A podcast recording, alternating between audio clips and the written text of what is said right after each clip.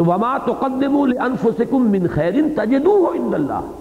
جو کچھ بھی تم آگے بھیج رہے ہو اپنی جانوں کے لیے، خیر، دولت، مال، اسے تم پاؤ گے رب کے پاس۔ وہ موجود ہے، کہیں جائے گا نہیں۔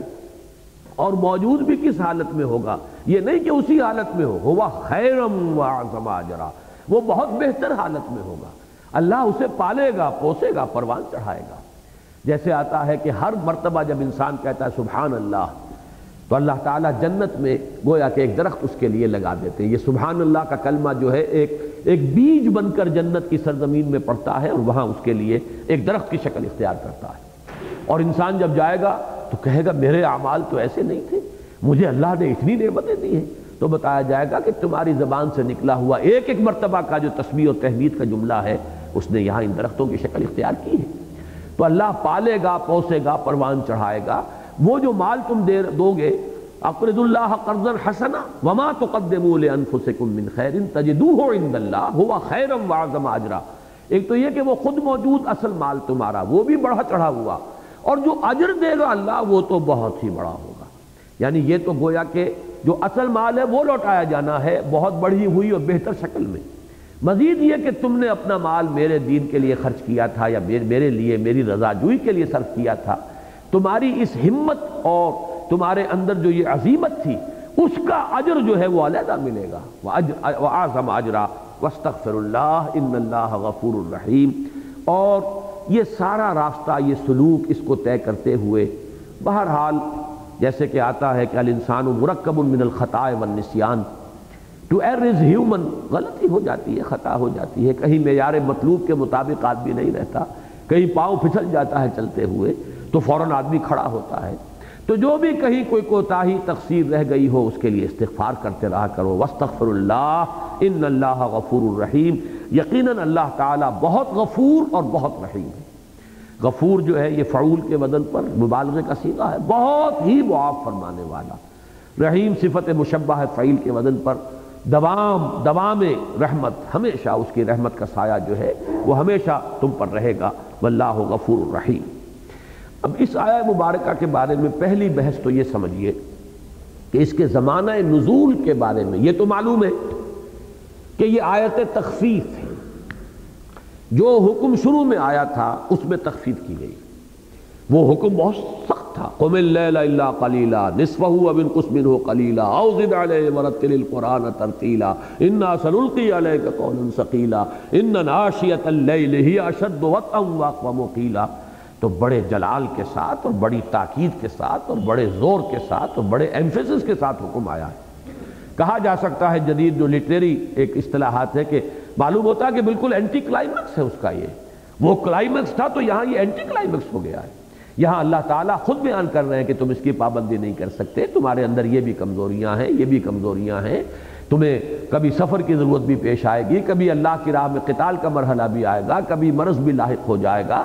پھر ایک نظام ہے جس پر ہم نے اس دنیا کو بنایا ہے اور تمہارا جسمانی نظام جو ہے، اس کی جو فزیولوجی ہے، وہ ظاہر بات ہے، اس نظام کے ساتھ ہم آہنگ ہیں۔ واللہ یقدر اللیل والنہار۔ لہذا یہ نہیں کر سکتے تو تخفیف ہو رہی تو اس میں تو کوئی شک ہے ہی نہیں کہ یہ آیت تخفیف ہے، اس حکم میں نرمی کی گئی۔ البتہ یہ کہ یہ تخفیف کب ہوئی، یہ مسئلہ جو ہے بڑا ٹیڑھا ہے۔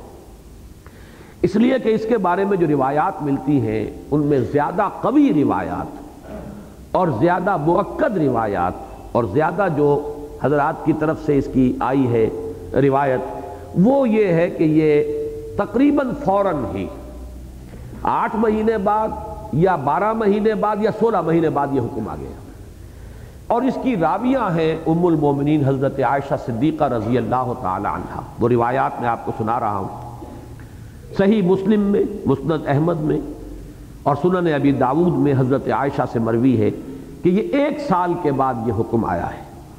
اور اس حکم کی روح سے قیام اللیل فرض سے نفل کو منتقل ہو گیا۔ وہ فرض کا جو حکم تھا، اس کی فرضیت ختم ہوئی اور اب اس کی حیثیت نفل کی ہو گئی۔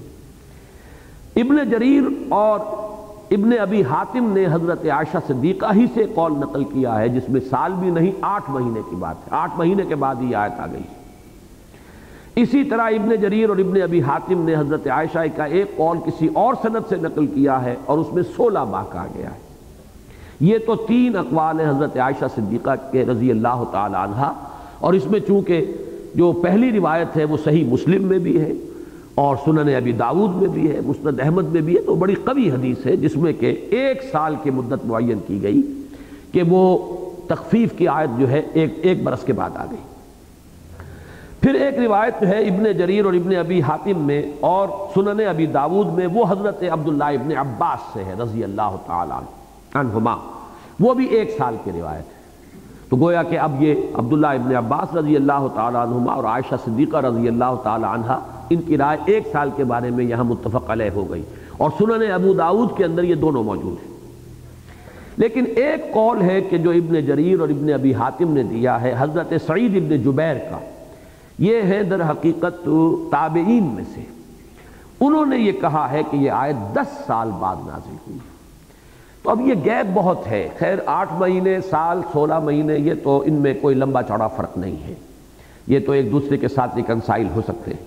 لیکن دس سال کا فرق جو ہے، یہ تو یقیناً یعنی ایک خاصا فصل ہے اس کے اندر۔ اور یہ حضرت سعید جو ہے اس پر بہت ہی تاکید کے ساتھ کہتے ہیں، دس سال کے بعد نازل ہوئی۔ بہت سے مفسرین نے بڑی سہل انگاری کے ساتھ، اور ان میں خاص طور پر وہ حضرات کے جن کو روایات سے کوئی خاص شغف نہیں، وہ بڑی سے بڑی روایت اٹھا کر پھینک دیتے ہیں، تو یہ تو بیچاری چھوٹی روایات ہیں۔ تو انہوں نے بس ایک دو جملوں میں لکھ دیا کہ آیت مدنی ہے۔ اب اس پر بحث سورے سے کی ہی نہیں۔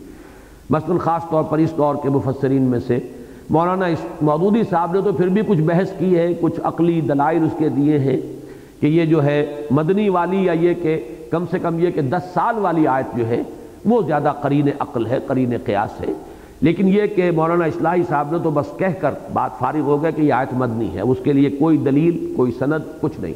بہرحال ایک رائے ہے ان کی، اس رائے سے انہوں نے عقلاً جو ہے اس رائے کا استعمال کیا ہے۔ اب میں یہاں اپنی مشکل عرض کر رہا ہوں۔ میرا بہت عرصے سے ایک گمان تھا۔ اور وہ گمان یہ تھا کہ یہ آیت دو حصوں میں ہو کر نازل ہوئی۔ یعنی جو شان نزول کی روایات ہیں کہ یہ کب نازل ہوئی وقت کے اعتبار سے، اس میں ایک تطبیق پیدا ہو سکتی ہے اگر یہ بات کہیں ثابت ہو جائے کہ یہ آیت دو حصوں میں نازل ہوئی۔ تو معلوم ہوگا کہ پہلے حصے کا تعلق جو ہے وہ ایک سال یا آٹھ مہینے یا سولہ مہینے سے، اور دوسرے حصے کا تعلق جو ہے وہ دس برس بعد، یا ہو سکتا ہے کہ مدنی دور کا بالکل آغاز ہو یا مکی دور کا بالکل اختتام ہو۔ اس لیے کہ دس برس جب ہو جائیں گے تو وہ تو مکی دور کا تو اختتام تو ہو ہی جائے گا۔ کم سے کم سن گیارہ نبوی جو ہے جس میں کہ معراج کا واقعہ پیش آیا ہے سورہ بنی اسرائیل میں، وہ نظام پورا نماز کا آگے آیا، اقم الصلاۃ لدلوک الشمس الى غسق اللیل وقرآن الفجر، ان قرآن الفجر کان مشہورا، مشہودا ومن اللیل فتحجد بہی نافلۃ لک عسا یبعثک ربک مقام محمودا۔ تو وہ اگر دس سال کا فصل مانا جائے، تو سن گیارہ میں حضور کو معراج حاصل ہوئی ہے، اور اسی وقت یہ آیتیں اور سورہ بنی اسرائیل نازل ہوئی ہے۔ سبحان الذي اسرا بعبده ليلا من المسجد الحرام الى المسجد الاقصى اس سے وہ سورہ بنی اسرائیل کا آغاز ہوتا ہے۔ لیکن یہ میرا گمان تھا اور میں اس پر تلاش میں رہا میں۔ خاص طور پر میں نے تلاش کیا کہ کیا کسی بھی آیت کے بارے میں ہمارے پاس ایسی روایات ہیں کہ جن سے یہ ثابت ہو سکے کہ وہ دو حصوں میں علیہ علیہ نازل ہوئی ہے تو ہمارے ہاں جو استاد ہیں، ہمارے بڑے، کرم فرما ہیں، حافظ احمد یار صاحب اور وہ ہمارے اس قرآن اکیڈمی کے ساتھ ان کی ایک مستقل وابستگی ہے۔ اور ان کا بڑا مطالعہ ہے، آج کل حکمت قرآن میں ان کا جو مضمون آ رہا ہے، بہت پسند کیا جا رہا ہے۔ انہوں نے کہا کہ ایک آیت کے بارے میں تو میں یقین سے کہتا ہوں کہ اس کے اندر ایک ٹکڑا وہ ہے جو بعد میں نازل ہوا اور آیت میں شامل کیا گیا۔ یعنی یہ بات تو آپ کو معلوم ہے کہ آیات بعد میں نازل ہوئی اور ان کو جگہ وہاں پہ لے آیا گیا۔ اس میں کہ تو بہت سی مثالیں مضمون کی مناسبت سے وہ اس سے پہلے جو آیات نازل ہوئی تھی، ان کے ساتھ ان کو حضور حکم دیا کرتے تھے، اس آیت کو فلاں آیت کے بعد رکھ دو، اس آیت کو فلاں آیت کے بعد درج کر دو۔ تو یہ تو بالکل متفق علیہ ہے اس میں تو کوئی بات تھی نہیں۔ میری تحقیق اصل میں اس نقطے پر تھی کہ آیا کبھی کوئی ایک آیت بھی دو حصوں میں ہو کر نازل ہوئی۔ تو اس کی ایک بہت بڑی مثال انہوں نے دی کہ میں یقین کے ساتھ کہہ سکتا ہوں کہ میں نے کئی کئی یعنی تفاصیر میں پڑھا ہے اور آج انہوں نے مجھے اس کی پھر شام ہی کو، میں ان کے بہت پیچھے لگا ہوا تھا کہ آپ مجھے اس کی سند دیں۔ تو روح المعانی میں بھی اور ابن جریر تبری، انہوں نے بھی سورہ نساء کی آیت نمبر پچانوے کے بارے میں یہ کہا ہے کہ اس کا ایک ٹکڑا بعد میں نازل ہوا۔ وہ آیت مبارکہ بہت مشہور ہے، لا يستوي القاعدون من المؤمنین غیر اول الضرر والمجاہدون فی سبیل اللہ باموالہم وانفسہم اہل ایمان میں سے وہ لوگ کہ جو بیٹھے رہتے ہیں، اللہ کی راہ میں جنگ نہیں کرتے، قتال میں حصہ نہیں لیتے۔ اور غیر غیر اول ضرر ہے کوئی مجبوری بھی نہیں ہے، کوئی اندھے بہرے بھی نہیں ہے، کوئی لنگڑے لولے بھی نہیں ہے۔ تو وہ برابر نہیں ہو سکتے ان کے کہ جو اللہ کی راہ میں جہاد کرتے ہیں، قتال کرتے ہیں۔ فضل اللہ المجاہدین، اللہ تعالیٰ نے مجاہدین کو بہت بڑی فضلت دی ہے، بہت بڑا درجہ بلند کیا ہے۔ یہ آیت جب پہلی مرتبہ نازل ہوئی ہے تو اس میں غیر و ضرر کے الفاظ نہیں تھے۔ ہوا یہ کہ تفصیل آئی ہے ابن جریر تبری میں کہ حضور صلی اللہ علیہ وسلم یہ آیت جو ہے اس کی املا کرا رہے تھے زید ابن ثابت کو رضی اللہ تعالیٰ عنہ، جو حضور کے سیکریٹریز اور جو کاتبین وہی تھے، ان میں سے زید ابن ثابت رضی اللہ تعالیٰ عنہ کا نام بہت مشہور ہے۔ تو وہ بھی موجود تھے، عبداللہ ابن ام مکتوم بھی موجود تھے۔ حضور نے آیت جب املا کرائی تو اس میں یہ غیر و انس ضرر کے الفاظ نہیں تھے۔ آیت جو ابتدان وہ نازل ہوئی تھی جو حضور املا فرما رہے تھے، لا يستوي القاعدون من المؤمنین والمجاہدون فی سبیل اللہ باموالہم وانفسہم۔ برابر نہیں ہے اہل ایمان میں سے بیٹھ رہنے والے، اور وہ کہ جو جہاد کرتے ہیں اللہ کی راہ میں اپنی جانوں اور مالوں کے ساتھ برابر نہیں ہے تو جب حضور نے حضرت زید ابن ثابت کو حکم دیا اور املا کرائی کی آیت لکھ لو، حضرت عبداللہ ابن ام مکتوم بھی وہاں موجود تھے، اس محفل میں۔ وہ نابینا تھے، انہوں نے عرض کیا کہ حضور، میں کیسے جہاد کروں، کیسے قتال کروں، میں تو نابینا ہوں۔ یعنی حسرت کی بات ہوئی۔ اس کا مطلب یہ کہ میں تو پھر نچلے درجے میں رہ گیا۔ درجہ فضیلت پھر مجھے تو حاصل نہیں ہوا۔ تو حضور نے فرمایا کہ میرے میرے پاس اس کا کوئی جواب نہیں ہے۔ وہ تو اللہ کی وہی جیسے آئی ہے ویسے ہی میں لکھوا رہا ہوں۔ جیسے معاملہ آپ نے یاد ہوگا سورہ مجادلہ کے شروع میں جو آیا ہے کہ وہ خاتون جن کے ساتھ کہ ان، سورہ مجادلہ یہ ہے ہاں، جس کے اندر کہ وہ معاملہ آتا ہے کہ ایک خاتون کو کہہ دیا ان کے شوہر نے کہ تم تم میرے لیے میری ماں کے مانند ہو، میری ماں کی پیٹھ کے مانند ہو، گویا کہ اپنے اوپر حرام کر لیا۔ اور عرب میں یہ الفاظ کہنے کا مطلب ہوتا تھا کہ گویا کہ اب ہمیشہ کے لیے حرمت ہو گئی، بیوی حرام ہو گئی اس شوہر کے لیے۔ تو حضرت خولہ تھی وہ جن کے شوہر نے یہ کام کیا تھا۔ اب وہ حضور کی خدمت میں ہاں، حاضر ہوئی کہ یہ کر دیا ہے میرے شوہر نے، میں ان بچوں کا کیا کروں گی؟ میرا کیا بنے گا؟ میرے لیے کوئی راستہ نکالیے؟ حضور نے فرمایا کہ میرے پاس کوئی راستہ نہیں۔ ہے تو پھر وہ وہی نازل ہوئی۔ قد سمع اللہ قول اللتی تجادلک فی زوجہا وتشتکی اللہ جب حضور نے معذرت کر دی کہ میرے پاس تو کوئی حل نہیں ہے اس کا، تو اب انہوں نے اللہ کو پکارنا شروع کیا۔ حضرت خولا نے اللہ، تو میری فریاد سن۔ اور دیکھیے یعنی اس واقعے پر اسی وقت وہی نازل ہو گئی۔ قد سمع اللہ قول اللتی تجادلک فی زوجہا وتشتکی اللہ اللہ نے بات سن لی ہے اس خاتون کی کہ جو آپ سے جھگڑ رہی تھی اپنے شوہر کے بارے میں اور یہ کہ یعنی جھگڑنا یہی ہوتا ہے کہ وہ تو ایسے ہی کہہ دیا، غصے میں کہہ دیا، جیسے آج کل ہم لوگوں کے ہاں یہ واقع جی نے غصے میں تین طلاقیں لکھ دی۔ تو ایسے ہی وہ بھی بیچاری کہہ رہی ہوں گی کہ ہی ڈیڈنٹ مین اٹ یہ مطلب نہیں تھا اس کا، بس غصے میں کہہ دیا اس نے۔ تو حضور نے کہا، نہیں، جب کہہ دیا ہے تو اب میرے پاس کوئی اس کا حل نہیں ہے۔ تب وہ آیت نازل ہوئی اور اس کا حل اللہ تعالیٰ نے نکال دیا۔ بالکل اسی طرح کا واقعہ یہ ہے کہ عبداللہ ابن ام مکتوم نے جب یہ عرض کیا رضی اللہ تعالیٰ عنہ کہ حضور، اس کا تو مطلب یہ کہ ہم تو پیچھے رہ گئے پھر۔ میں نابینا ہوں، میں کیسے قتال میں حصہ لوں۔ تو اسی وقت پہلے تو حضور نے کہا کہ میرے پاس تو کوئی اس کا حل نہیں ہے۔ لیکن تھوڑی دیر کے بعد اسی محفل میں حضور پر وہ کیفیت تاری ہو گئی۔ اور اسی مجلس کا وہ واقعہ ہے کہ جب حضرت زید ابن ثابت بیٹھے تھے سیکریٹری کی حیثیت سے حضور کے ساتھ، تو حضور کی ایک ران جو ہے، وہ کچھ ٹیک لگائے ہوئے تھی ان کی ران پر۔ اب جب وہی نازل ہوئی ہے، تو حضرت زید ابن ثابت یہ فرماتے ہیں کہ مجھ پر اتنا بوجھ پڑا کہ میں محسوس کر رہا تھا کہ میری ران پھٹ جائے۔ یہ میں واقعہ آپ کو پہلے سنا چکا ہوں۔ بہرحال اس کے بعد یہ الفاظ آئے کہ غیر و اول ضرر کے الفاظ جو ہے یہاں پہ اس جگہ پر ایڈ کر دیے جائیں۔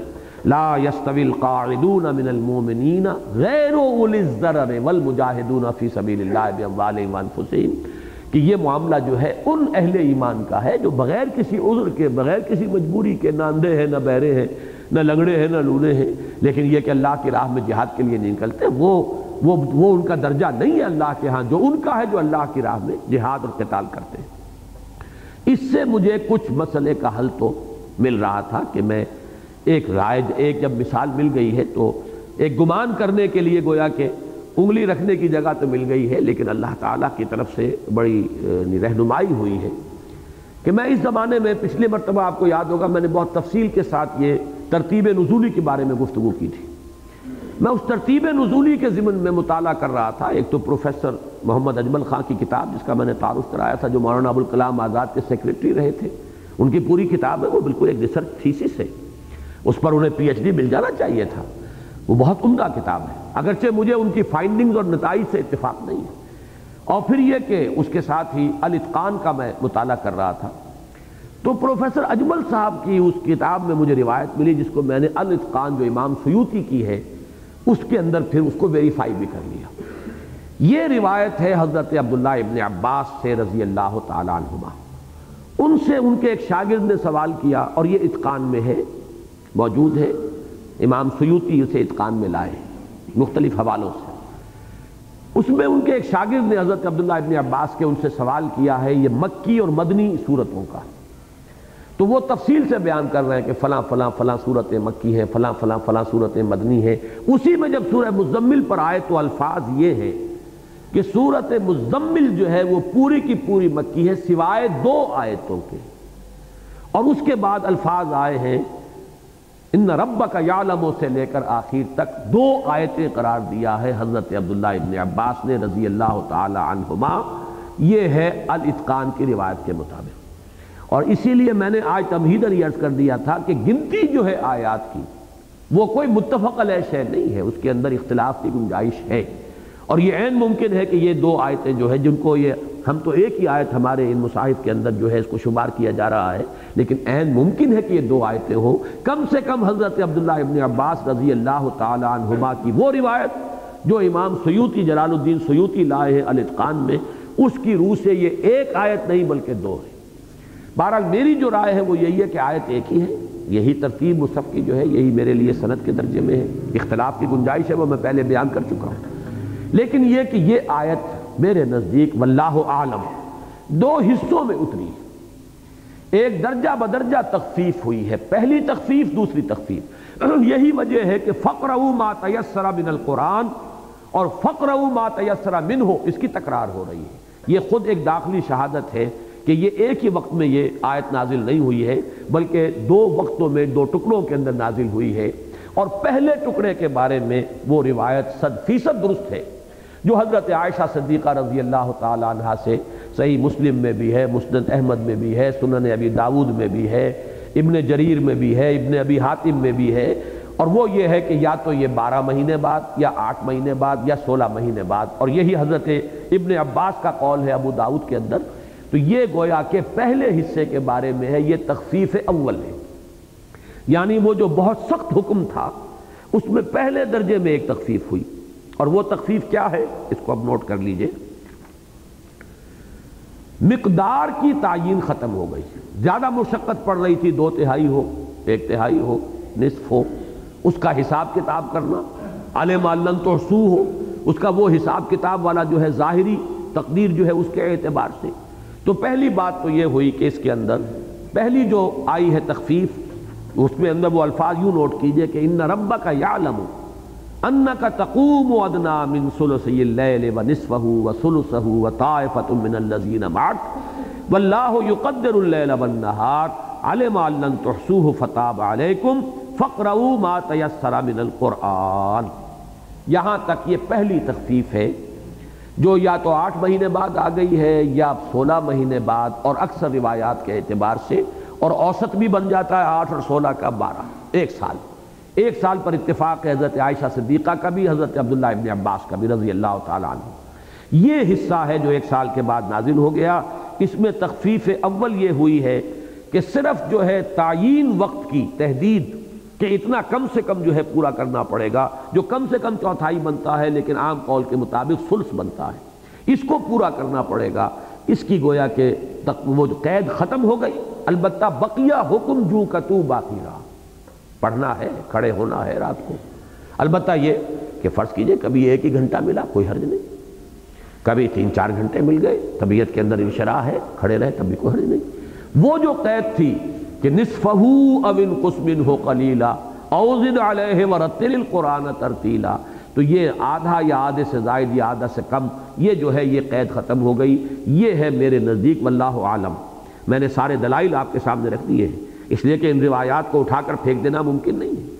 دلائل اگرچہ دوسرا حصہ جو ہے آیت کا، اس میں ان چیزوں کا تذکرہ ہو رہا ہے جس کا مکی دور میں اور شروع میں تو سرے سے کوئی گمان ہی نہیں ہو سکتا تھا۔ قتال فی سبیل اللہ۔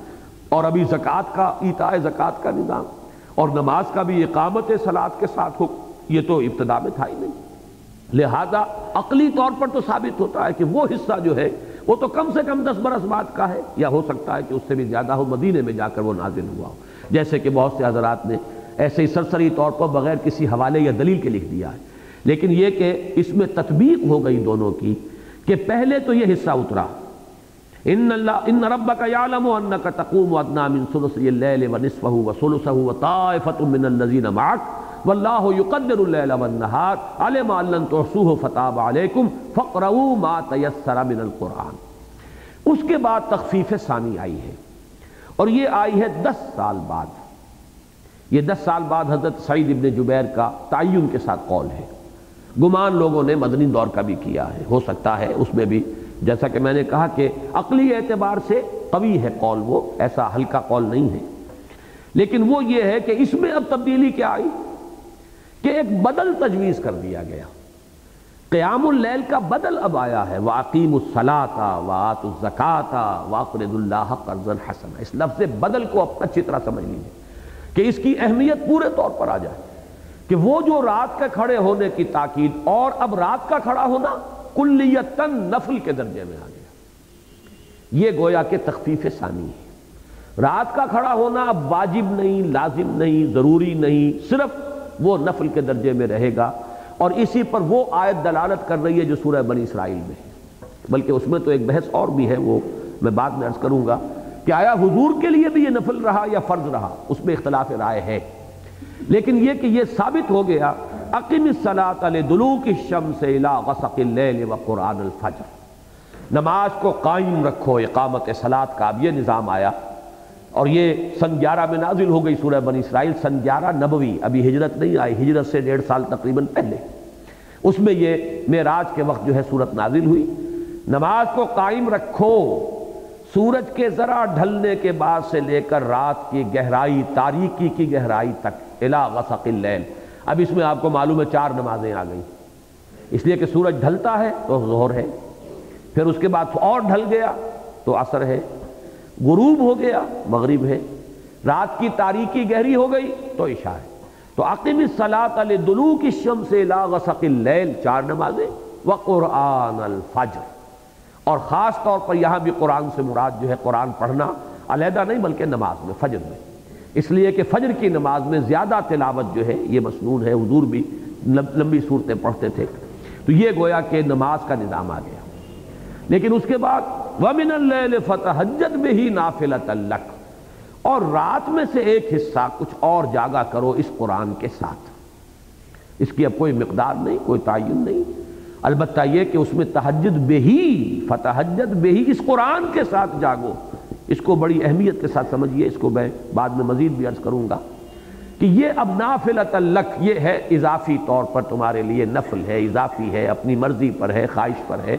کرو، یہ فرض نہیں ہے۔ فرض نمازیں وہی ہے عقیم صلاۃ دلوک الشمس الى غسق اللیل، ظہر، عصر، مغرب، عشاء و قرآن الفجر، قرآن۔ اور یہ فجر کی نماز۔ تو گویا کہ تخفیف نمبر دو جب آئی ہے، جو دس برس کے بعد آئی، یا مدنی دور میں آئی اس میں دو کام ہوئے کہ قیام اللیل کی فرضیت یا وجوب سرے سے ساقط وہ صرف نفل کے درجے میں۔ البتہ اس کا بدل تجویز کر دیا گیا ہے اور وہ ہے اقامت الصلاط ایتا الزکات اور اللہ کو قرض حسنہ دینا۔ اب آئیے اس مسئلے کی طرف کہ آیا حضور صلی اللہ علیہ وسلم پر یہ آخری وقت تک فرض رہی ہے تحجد یا قیام اللیل؟ بعض حضرات کی رائے ہے کہ ہاں ایسا ہے۔ وہ نافلہ کا مطلب لیتے ہیں کہ وہ اضافی ہے فرض آپ پر، اضافی ہے واجب آپ آپ کے حق میں۔ یہ مانی لیتے ہیں کہ پانچ نمازیں سب کے لیے ہیں اور ایک نماز محمد صلی اللہ علیہ وسلم آپ کے لیے ایک اضافی نماز اور ہے جو آپ کے لیے لازم ہے۔ گویا کہ یہ حضور پر فرض ہی کے درجے میں رہی اور یہ روایت ہے حضرت عبداللہ ابن عباس کی ان کا قول ہے۔ ان کے قول کو بہرحال بالکل نظر انداز کرنا ممکن نہیں۔ لیکن میں نے پوری بحث پڑھی ہے کہ جو قاضی ثناء اللہ پانی پتی رحمۃ اللہ علیہ نے کی ہے، اور یہ ذہن میں رکھیے کہ وہ ایک بہت بڑے صوفی تھے، اور اہل تصوف کے ہاں تو جو تحجد کا معاملہ ہے، اس کی بہت ہی اہمیت ہے اور بہت ہی اس پر زور ہے۔ لیکن میں نے دیکھا ہے کہ بڑا توازن ہے۔ وہ فقیح بھی تھے اور وہ صوفی بھی تھے، فلسفی بھی تھے، منطقی بھی تھے۔ اس طرح کی ایک جامعیت کبرا، اور یہ بہت زیادہ پرانے آدمی نہیں ہیں، تقریباً دو سو برس پرانے اس دور کے آدمی ہیں، حضرت قاضی ثناء اللہ پانی پتی رحمۃ اللہ علیہ۔ اور یہ خلیفہ مجاز تھے، میرزا مظہر جانے جانا شہید رحمۃ اللہ علیہ کے۔ یہ سلسلہ نقش بندیہ، مجددیہ جو حضرت مجدد الفسانی رحمۃ اللہ علیہ سے شروع ہوا، یہ اس کے بزرگ ہیں۔ اور ان کی بات ایک بڑی خاص نوٹ کرنے کی ہے، ہمارے ہاں آج کے دور میں یہ فرق جو پڑ گیا ہے ظرف کا، اگر کوئی شخص تفسیر لکھے گا تو اپنے نام سے معنون کرے گا اسے۔ میں اس وقت کسی تحقیر کے لیے نہیں کہہ رہا، مثال کے طور پر کہہ رہا ہوں، تفسیر سنائی۔ ثناء اللہ نے لکھی، مولانا ثناء اللہ امرتسری تفسیر سنائی اس کا نام ہے۔ اپنے نام کے ساتھ اس کو منسوب کیا۔ لیکن قاضی ثناء اللہ پانی پتی رحمت اللہ علیہ تفسیر لکھتے ہیں، تو اسے تفسیر مظہری کہتے ہیں۔ اپنے جو استاد اور اپنے جو مرشد تھے میرزا مظہر جانے جانا رحمت اللہ علیہ، ان کے نام سے اس کو منون کیا۔ وہ تفسیر مظہری کہلاتی ہے۔ اگرچہ لکھی ہوئی وہ میرزا مظہر جان جانا رحمت اللہ علیہ شہید کی نہیں ہے، بلکہ در حقیقت قاضی ثناء اللہ پانی پتی رحمت اللہ علیہ کی۔ اور وہ فقی بھی ہیں، صوفی بھی ہیں، متکلم بھی ہیں، فلسفی بھی ہیں۔ انہوں نے بڑی تفصیلی بحث کی ہے۔ انہوں نے حتمی رائے جو ظاہر کی ہے، جس سے مجھے بھی اتفاق ہے، وہ یہ ہے کہ حضور کے لیے بھی تحجد نفل ہی کے درجے میں رہی۔ ہے یہ دوسری بات ہے کہ آپ نے التزام کیا ہے، آپ نے پابندی کی ہے۔ اور اس کے لیے انہوں نے جو دلیلیں دی ہیں وہ یہ ہیں اور بڑے یعنی انہوں نے ڈٹ کر اپنی رائے ظاہر کی ہے۔ اس لیے کہ عبداللہ ابن عباس رضی اللہ تعالیٰ عنہ کی رائے کے مقابلے میں رائے لانا، اس کے لیے جب تک کہ دلائل بہت قوی نہ ہو، ظاہر بات ہے کوئی محتاط آدمی جو ہے وہ تو بات نہیں کہے گا۔ میں بھی شاید نہ کہتا اگر یہ بات قاضی ثناء اللہ پانی پتی رحمۃ اللہ علیہ کی نہ ہوتی۔ تو انہوں نے یہ کہا ہے کہ اگر یہ آپ کے اوپر لازم ہوتی تو نافلتن لکا نہ ہوتا، بلکہ نافلتن علیک ہوتا۔ اس لیے کہ فرضیت جو ہوتی ہے اس کے لیے تو اعلیٰ آتا ہے۔ لام جو ہے، حق میں ہونا جو ہے، وہ کسی شے کا وجوب، وہ تو در حقیقت ان سلاط کانت المومنین کتابم موقوتا۔ دیکھیے وہ آیت مجھے یاد آ گئی کہ نماز تو اہل ایمان کے ذمے ہے، لازم ہے، فرض ہے کتابم موقوتا، وقت کے تعین کے ساتھ جو طے کر دیا گیا ہے۔ تو یہاں پر آیا ہے نافلت الک ایک دلیل تو یہ ہے۔ دوسری دلیل یہ کہ پھر کیوں حضور کے لیے خاص طور پہ ذکر کیا گیا؟ اس لیے کہ تحجد تو پھر سب کے لیے عام مسلمانوں کے لیے بھی نفل ہے، تو کیوں کہا گیا؟ اس کا انہوں نے جواب دیا ہے اور بعض جو یعنی تابعین میں سے مفسرین ہیں، ان کا حوالہ دے کر ان کی صنعت سے کہ اصل میں فرق یہ ہے کہ عام مسلمان کے لیے تحجد کی نماز اس کی سیئات کا کفارہ بنتی ہے۔ جبکہ حضور کے لیے معاملہ جو ہے تحجد کی نماز، وہ آپ کی کوئی خطاؤں کا کفارہ نہیں ہے، بلکہ آپ کے ترقی درجات کا ذریعہ ہے۔ اسی لیے اس آیت میں فرمایا گیا آسا رب کا مقام محمودہ وہ مقام محمود جو ہے، اللہ تعالیٰ اس پر آپ کو فائز فرمائے گا۔ اس کے حوالے سے یہ نفل جو ہے آپ کے لیے، اس کو آپ اس کا التظام رکھیے۔ اگرچہ فرض نہیں ہے، یہ آپ کے لیے نفل۔ تیسری دلیل جو بہت قوی ہے، وہ حضرت مغیرہ ابن شعبہ رضی اللہ تعالیٰ عنہ کی ایک روایت ہے۔ انہوں نے حضور سے یہ عرض کیا تھا کہ حضور، آپ اتنی مشقت کیوں جھیلتے ہیں اپنے اوپر؟ آپ کے تو قرآن مجید میں وہ آیت اتر چکی تھی۔ لقد غفر اللہ ما تقدم من ذنبك وما تاخر اللہ تعالیٰ آپ کی اگلی پچھلی کوئی خطائیں اول تو ہے نہیں، گناہ ہے نہیں۔ گناہ کا تو سوال نہیں۔ کوئی فرض کیجیے ایسا ہو گیا ہو کہ کہیں راجہ پر مرجوح کو ترجیح دے دی گئی ہو، کہیں کسی طرح کا معاملہ ہو گیا ہو۔ ناجائز کا تو سوال ہی نہیں، حرام کا امکان نہیں۔ اگر کہیں کوئی خطا جسے کہا جا سکے، آپ کے مقام کے اعتبار سے خطا۔ اگر ہے بھی، تو اللہ معاف فرما چکا، اگلے بھی، پچھلے بھی۔ تو پھر آپ نے اتنی مشقت کیوں جھیلتے ہیں کہ آپ کے پاؤں متورم ہو جاتے ہیں؟ اس کے تو یہ بھی کیفیت ہوئی ہے کہ عبداللہ ابن عباس ہی فرماتے ہیں چونکہ چھوٹے تھے، بچے تھے، ایک روز حضور کے گھر چلے گئے، رات وہیں سوئے۔ جب رات کو حضور کھڑے ہوئے، اب یہ بھی چپکے سے پیچھے کھڑے ہو گئے۔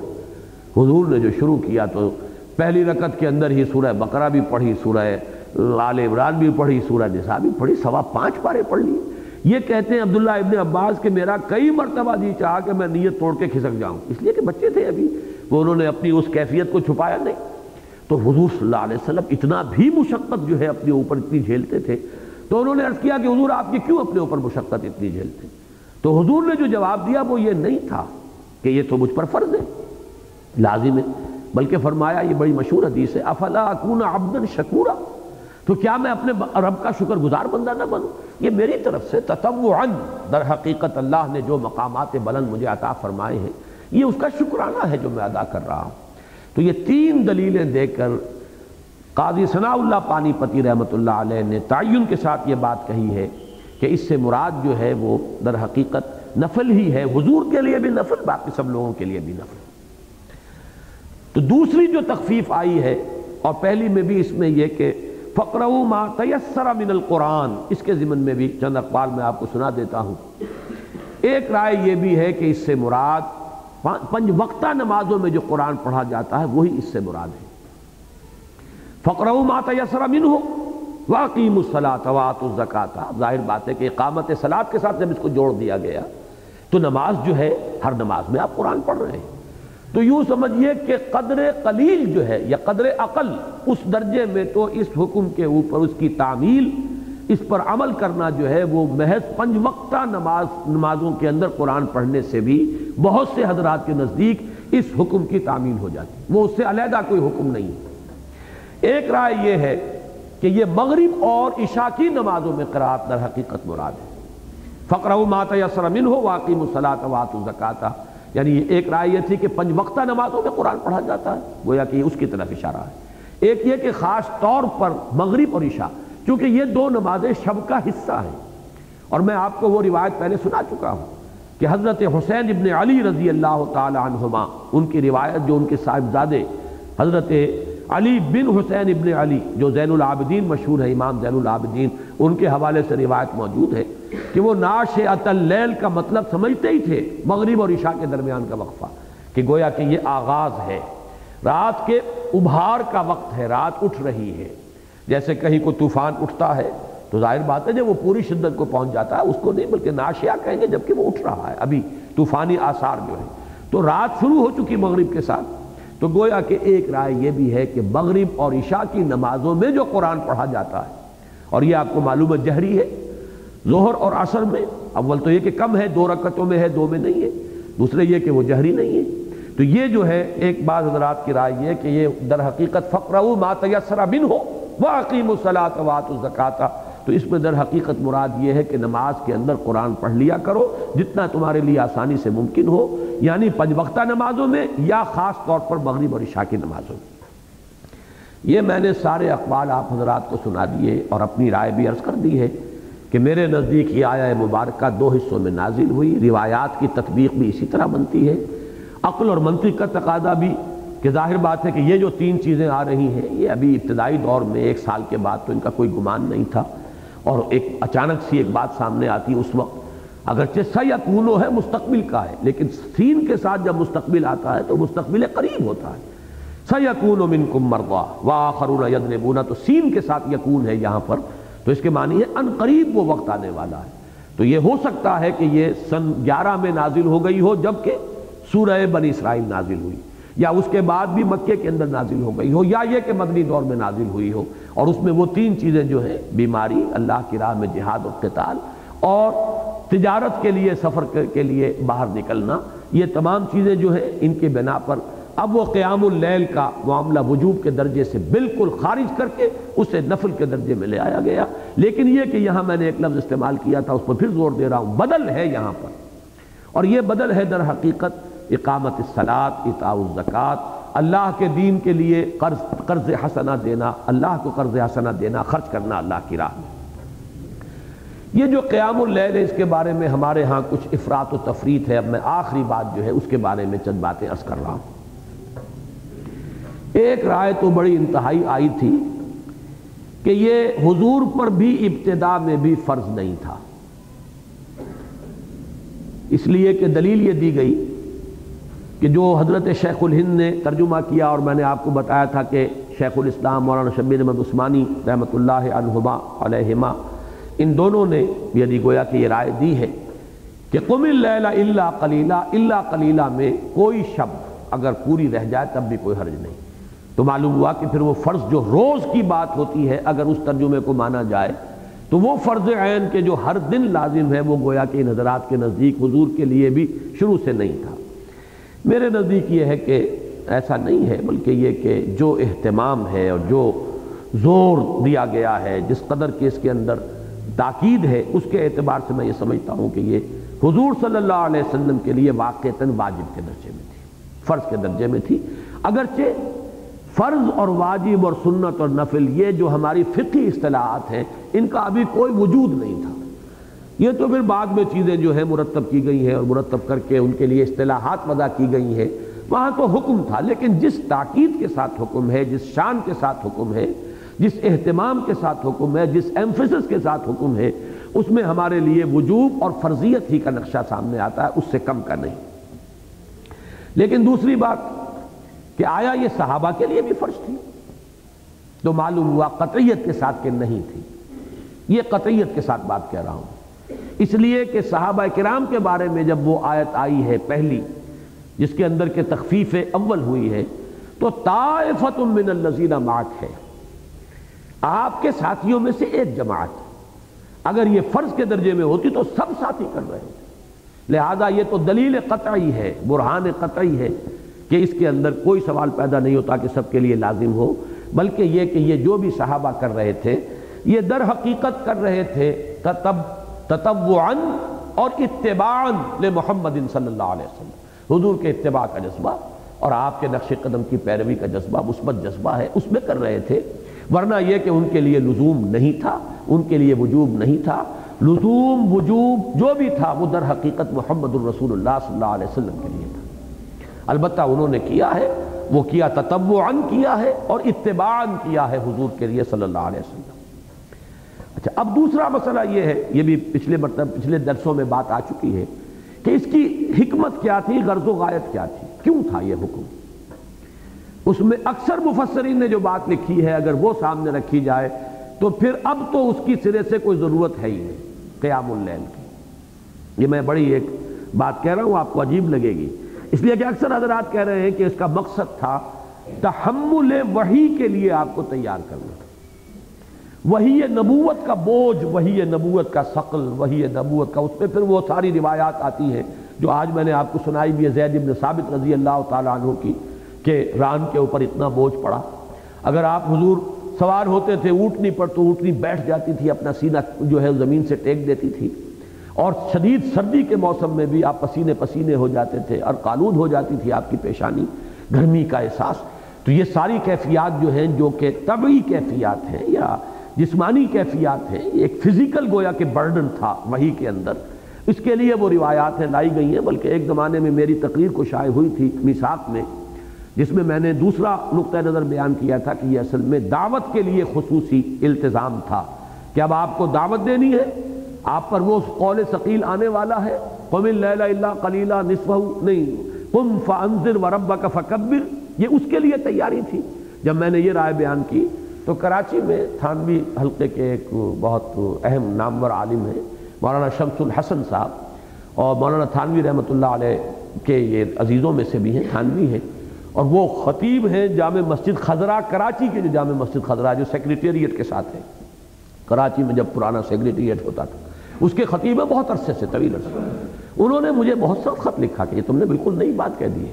مفسرین نے یہ بات کہی نہیں، مفسرین تو یہ کہتے ہیں کہ یہ در حقیقت انا صدالقی علیہ کا قول ثقیلہ جو ہے اس کے معنی ہے وہی کا ثقل۔ اور وہی کے ثقل کے لیے در حقیقت تیار کرنا تھا۔ تو اب یہ اگر بات مان لی جائے، تو پھر تو مانی یہ ہے کہ کسی اور کو تو ضرورت ہی نہیں، وہی کا دروازہ تو بند ہو چکا۔ حضور صلی اللہ علیہ وسلم پر وہی نبوت ختم ہو چکی۔ پھر تو یہ حکم خالصتاً صرف آپ کے لیے تھا۔ اس کے سوا جو ہے اس میں دوسرے کے لیے کوئی حصہ لینے کی ضرورت ہی نہیں۔ تتبعاً تو آدمی جو چاہے کرے، لیکن اس کی ضرورت جو ہے، وہ گویا کہ نہیں رہتی اگر وہ قول مانا جائے۔ تو اسی لیے میں نے عرض کر چکا ہوں تفصیل سے یہ کہ یہ قول میرے نزدیک قابل قبول نہیں ہے اور اس میں میرے نزدیک مولانا امین حسن اصلاحی صاحب نے جو بات لکھی ہے، مولانا حمید الدین فراہی رحمۃ اللہ علیہ کے حوالے سے۔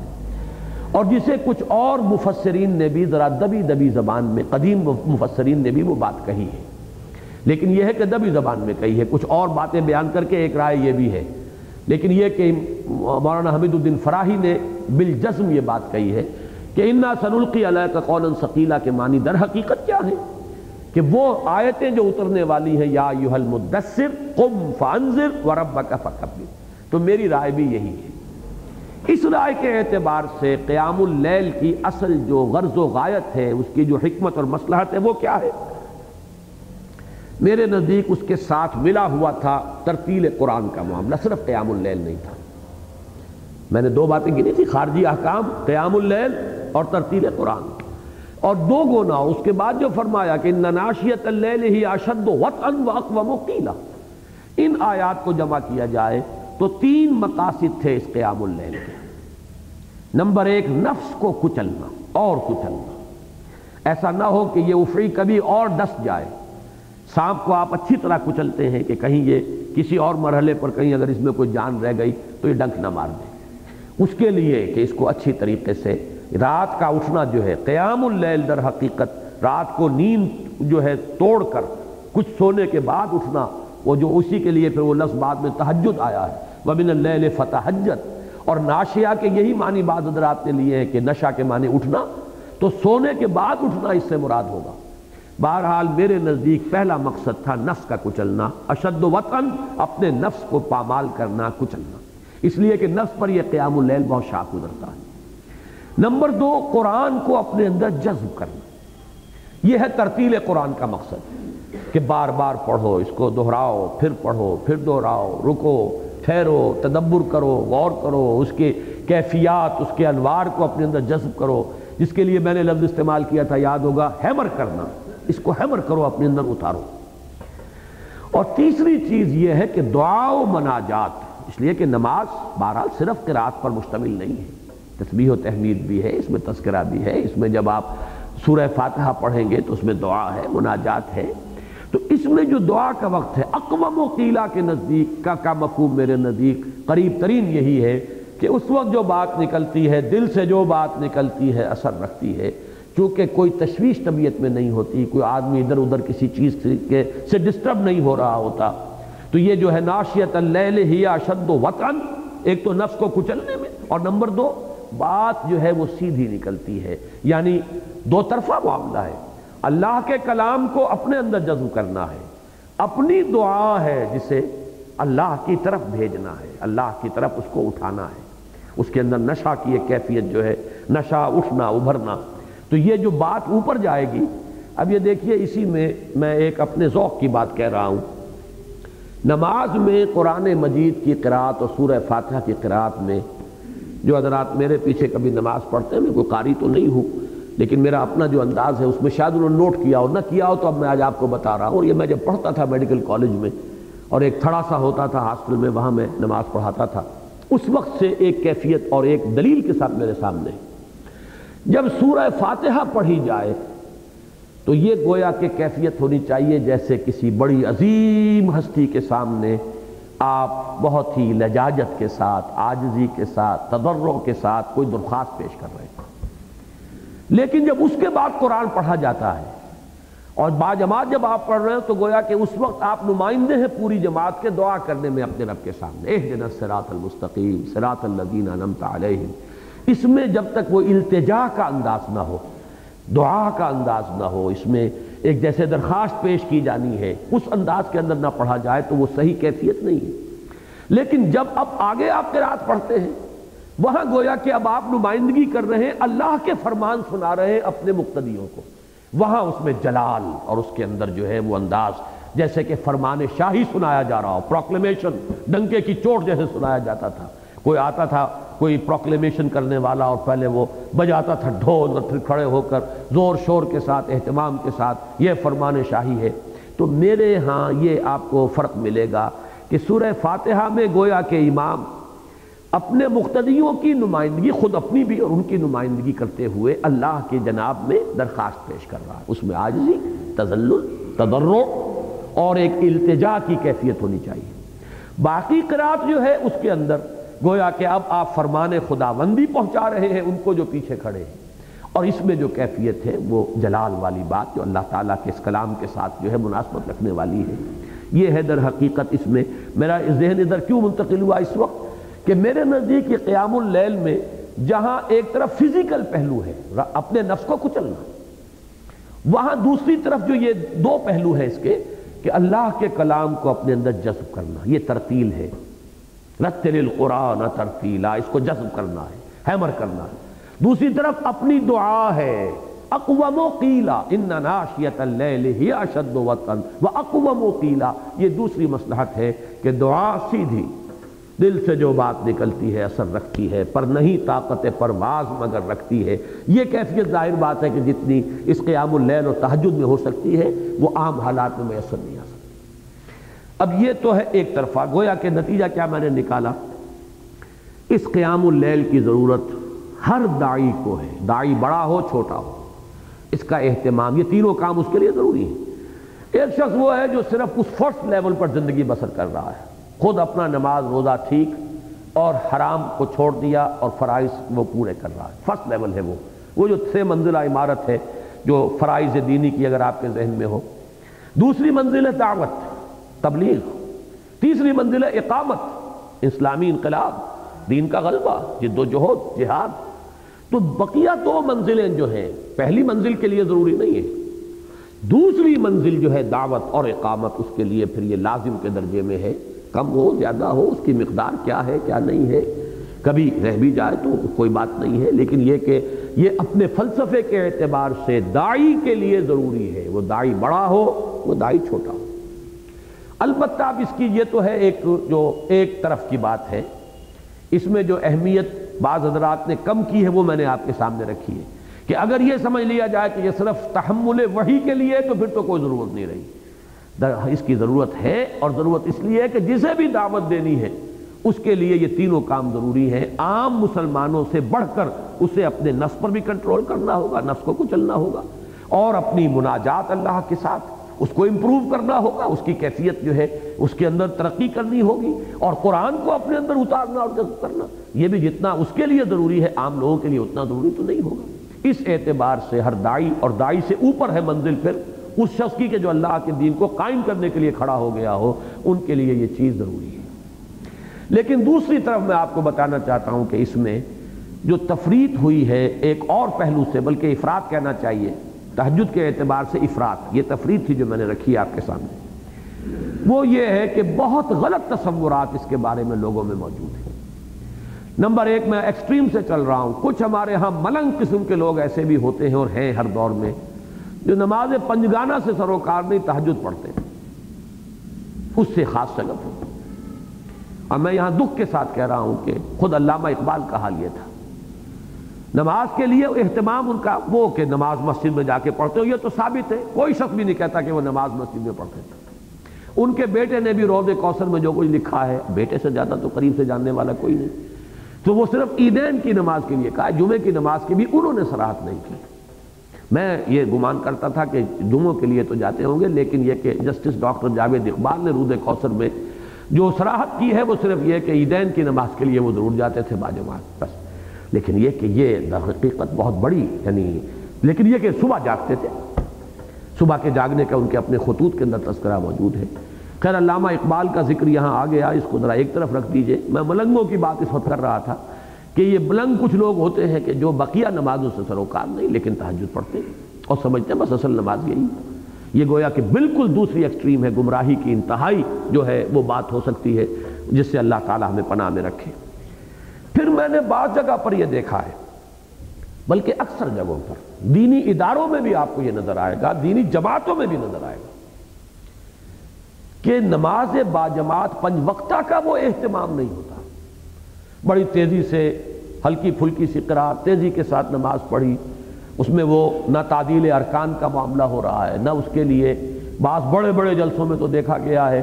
کہ وہ لاؤڈ سپیکر بھی بعض حضرات چونکہ نہیں لگاتے ہیں، تو وہ مجمع لاکھوں کا ہے اور عجیب افراتفری ہے کہ کوئی سجدے میں ہے تو کوئی کھڑا ہو گیا، یہ ناداں گر گئے سجدے میں جب وقت قیام آیا۔ یہ افراتفری نماز با جماعت کا جو اہتمام ہونا چاہیے، در حقیقت اسی لیے میں نے بار بار لفظ استعمال کیا تھا کہ بدل یہ ہے، یہ بدل ہے۔ اور اس کی اہمیت، اس کا فلسفہ، اس کی جو بھی اس وقت ایمفیسس ہے ہمارے دین کے اندر، اس کے مقابلے میں تحجد کا کوئی مقام نہیں۔ زمین و آسمان کے فرق کے حوالے سے میں کہہ رہا ہوں کہ جتنا زور اس پر ہونا چاہیے قامت سلاد کا جتنی مرتبہ حکم آیا ہے۔ قیام اللیل کا تو ایک حکم تو یہاں آیا ہے، اور اس کے بعد جو ہے صرف تحجد کا ذکر سورہ بنی اسرائیل میں، وَمِنَ اللیل فتحجد میں باقی پورے قرآن مجید میں زور، تکرار، اعادہ ایمفیسس وہ تو در حقیقت اس نماز پنجگانہ نماز باجماعت کا تو اس کی طرف دھیان نہیں، لیکن یہ کہ وہ راتوں کو جاگنے کا معاملہ اور تحجد جو ہے اس کی طرف، وہ بھی پسندیدہ شے ہے جو بھی کر رہے ہیں۔ لیکن یہ کہ گر حفظ مراتب نہ کنی، زندگی ریشیو پروپورشن بگڑ جائے گی، تو پورا مزاج بگڑ جائے گا۔ پورا اس کے پھر نتائج اور اثرات جو ہے وہ تبدیل ہو جائیں گے۔ وہ بات چھوٹی نہیں ہے، بہت بڑی ہے۔ پھر ایک تیسری بات کیا ہے جو تحجد کو اپنے اوپر لازم کر لیتے ہیں، التزام کرتے ہیں۔ وہ تحجد کی روح سے سرے سے ناواقف ہے اکثر و بیشتر۔ وہ نماز کی تو آٹھ رکتیں پڑھ لیں گے جلدی جلدی۔ دس بارہ منٹ میں ختم۔ اور پھر بیٹھ کر وہ اپنا ضرب لگائیں گے وہ ذکر کریں گے، اشغال ہوگا۔ حالانکہ یہ تو نہیں ہے تحجد تو وہ من اللیل فتحجد بہی۔ اس قرآن کے ساتھ سارا زور بہی پر ہے جو نکل چکا ہے۔ جیسے میں نے کہا کہ وہ زور جو ہے سورہ مزمل کے آغاز میں قُمِ اللَّيْلَ إِلَّا قَلِيلًا نِصْفَهُ وَبِنْ قُسْمِنْهُ قَلِيلًا وَزِدْ عَلَيْهِ وَرَتِّلِ الْقُرْآنَ تَرْتِيلًا۔ یہ ترتیل قرآن تو تبھی ہوگی جب قرآن آپ یاد کریں۔ قرآن یاد نہیں ہوتا۔ لیکن یہ کہ جاگ گئے ہیں، جاگ کر جو جاگنے کی عادت پڑ گئی ہے۔ ایک خاص عمر کے بعد جو ہے وہ ایسا مشکل بھی نہیں رہتا۔ نیند کا وہ تقاضا نہیں رہتا انسان کے جسم کے اوپر جتنا کہ جوانی میں ہوتا ہے۔ پھر یہ کہ وہ جاگ رہے ہیں۔ اور جاگ کر وہ ہے کہ نماز کا معاملہ جو ہے وہ تو ہے مختصر تحجد ہو رہی ہے۔ لیکن یہ کہ اس کے بعد اپنے اپنے ذوق، اپنے اپنے جو بھی مشرب ہیں، مسلک ہیں، ان کے مطابق وہ ذکر کرتے ہیں۔ یہ بھی در حقیقت اصل روح تحجد سے گویا کہ بہت بعد رکھنے والی شے ہے۔ اس لیے کہ اس میں تو اصل ایمفیسس جو ہے، قیام اللیل میں وہ بھی ترتیل قرآن پر ہے۔ اور یہاں بھی وَبِنَ اللیل فتحجد بہی۔ اس لیے کہ آیت کو جوڑیے، تو پہلے قرآن الفجر کا ذکر آیا۔ عقیم الصلاة لدلوک الشمس الى غسق اللیل وقرآن الفجر۔ ان قرآن الفجر کان مشہودا۔ وَمِنَ اللیل فتحجد بہی نافلت لک عصا یبعثک ربک مقام محمودا۔ یہ رائے میں بیان کر چکا ہوں کہ حضور کے لیے بھی نفل ہی کے درجے میں تھی اور اس رائے سے اختلاف ہے کہ جو فرض قرار دیتے ہیں۔ آخری بات جو میں عرض کروں گا وہ یہ ہے کہ جو ہمارے ہاں ریشو پروپورشن کا معاملہ جو ہے تلپٹ ہوا ہے، وہ یہ ہے کہ تقرب اللہ کے یہ جو میری کتاب ہے قرب الہی کے دو مراتب اس میں میری ایک تقریر ہے بڑی مفصل، جس میں میں نے حدیث دی ہے کہ ایک ہے تقرب اللہ بن نوافل ایک ہے تقرب اللہ بالفرائض۔ اس کے معاملے میں جو اس وقت پورے ہمارے فکر دین اور تصور دین کے اندر کجی آ چکی ہے، اس کو اس حدیث کے حوالے سے ضرور درست کرنا چاہیے کہ تقرب النوافل کا درجہ تو بہت اونچا ہے، لیکن اللہ کو محبوب تر ہے تقرب بالفرائض۔ اور اس کی جو مثال ہے وہ یہ ہے کہ دو منزلیں ہیں، تو ایک منزل نیچے کی پہلی ہے اور ایک اوپر والی ہے۔ اونچی دوسری منزل ہے، لیکن اہم تر پہلی منزل ہے۔ پہلی منزل ہو سکتی ہے بغیر دوسری منزل کے، لیکن دوسری منزل کا کوئی امکان ہی نہیں، کہاں بنائیں گے اسے جب تک کہ پہلی منزل نہ ہو؟ تو تقرب بالفرائض جو ہے، دیکھیے اب یہ حدیث جو ہے، اور یہ بخاری کی روایت ہے۔ حضرت ابو حریرہ رضی اللہ تعالیٰ عنہ سے وان ابی حریرہ قال قال رسول اللہ صلی اللہ علیہ وسلم ان اللہ تعالی قال اس کو حدیث قدسی کہتے ہیں۔ حضرت ابو حریرہ فرماتے ہیں کہ حضور نے ارشاد فرمایا کہ اللہ نے یہ فرمایا۔ من عادا لی ولی فقد آذنتہ بالحرب. جو میرے کسی ولی، میرے کسی دوست سے دشمنی رکھے گا، تو میرا اسے اعلان جنگ ہے۔ تیار ہو جائے پھر وہ۔ اب دیکھیے یہ یہ حدیث ہے ہی، تصوف کی حدیث۔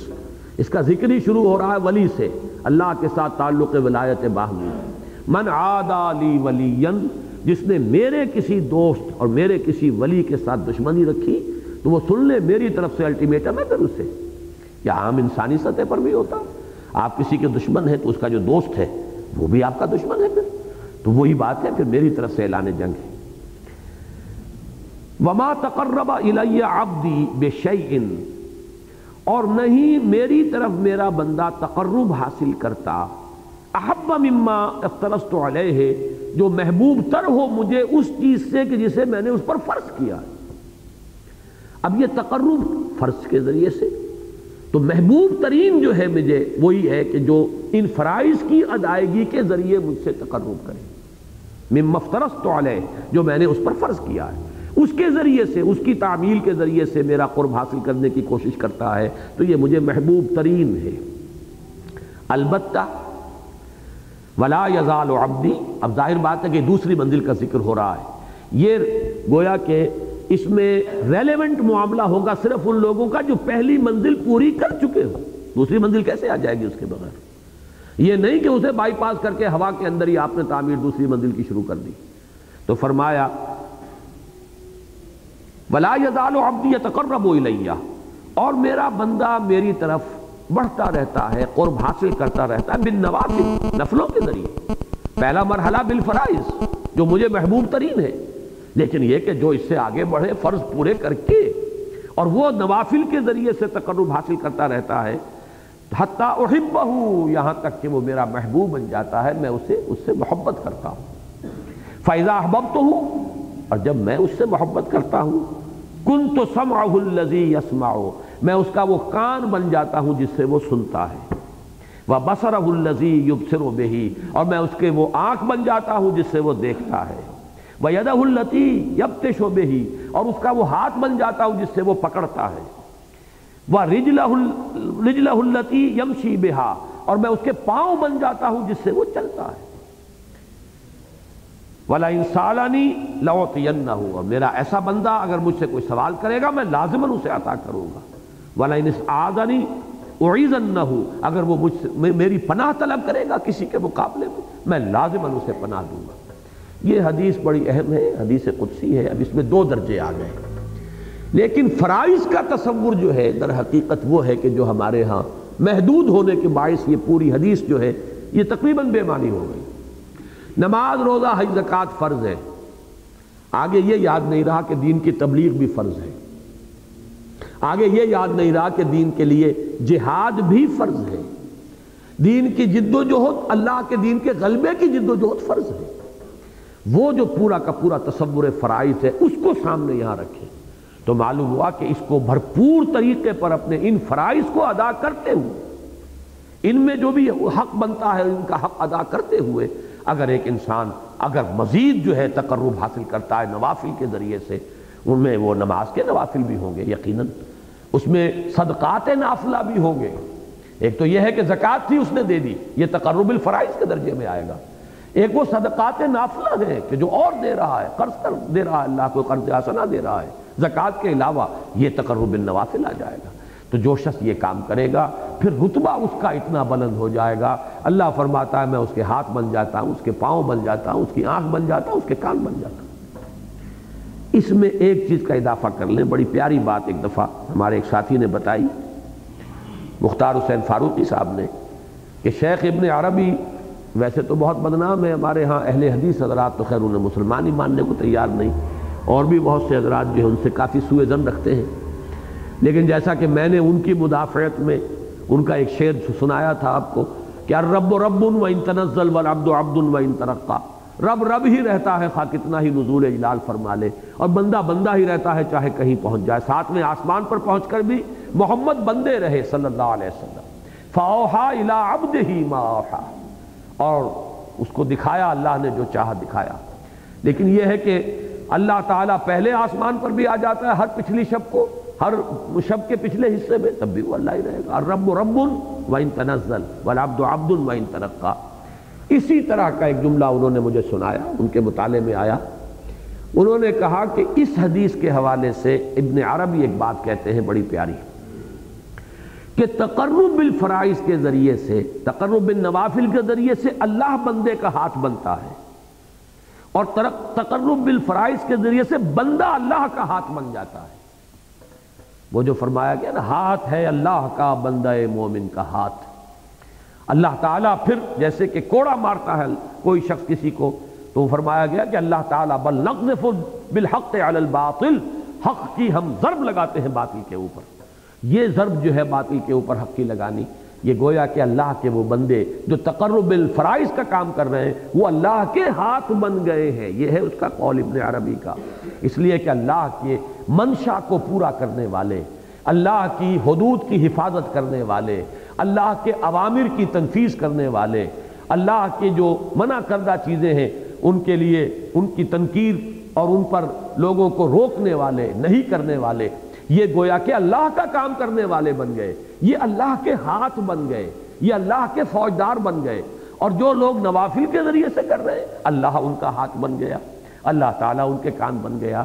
تو یہ جو پہلا ہے تقرب الفرائض کا، اس کے ضمن میں یہ اضافہ جو ہے شیخ ابن عربی کا بہت قیمتی ہے۔ اس لیے کہ قرآن مجید کے شواہد یہی ہے در حقیقت اللہ جب پکڑتا ہے کسی کو، تو اپنے ہی بندوں کے ذریعے سے ضرب لگاتا ہے۔ بدر میں سزا ملی ہے اللہ کی طرف سے، لیکن تلواریں کس کی چلی تھی؟ وہ حمزہ کی اور علی کی اور ابو عبیدہ کی رضی اللہ تعالیٰ عنہ۔ تو معلوم یہ ہوا کہ یہ ہے تقرب الفرائض کا تصور اس کو ایک حد میں کم سے کم منیمم درجے میں آدمی پورا کر رہا ہو، تب تقرب بالنوافل کا کوئی امکان پیدا ہوتا ہے۔ اگر یہ چیز ہے ہی نہیں، نہ دائی ہے، نہ دین کی اقامت کا کوئی جذبہ ہے، نہ اس کے لیے کسی جماعت میں شمولیت کا کوئی خیال ہے، لیکن وہ تحجد کا ایک نظام چل رہا ہے، اس کے اوپر خوب التظام ہے، اس کی پابندی ہو رہی ہے۔ یہ چیز در حقیقت فلسفہ دین اور نظام دین کے اعتبار سے یہ اس جگہ پر صحیح فٹ نہیں ہے۔ عربی میں جیسا کہ کئی مرتبہ آپ میں نے آپ کو بتایا، ظلم کہتے ہیں وضو شیل وضو شے فی غیر محلے ہی کسی شے کو اس کے اصل مقام سے ہٹا کر کہیں رکھ دینا۔ تو دین کا یہ پورا ایک نظام ہے۔ اس میں جس شے کا جو مقام ہے، وہیں پر اس کو رکھا جائے۔ تب وہ بامانی بھی ہے، نتیجہ خیز بھی ہے۔ وہاں سے ہٹا کر چاہے آپ اس کو کتنا ہی بڑھا لیں، کتنا ہی اس کے بارے میں غلوم کر لیں، وہ شے پھر وہ برکات اس کے ذریعے سے پیدا نہیں ہو سکتی۔ کہ جو اپنے اصل مقام پر اگر وہ ہو تو اس صورت میں پیدا ہوں گی۔ بارک اللہ لی لکم فی القرآن العظیم و نفعنی ویاکم بالآیات مصدق الحکیم۔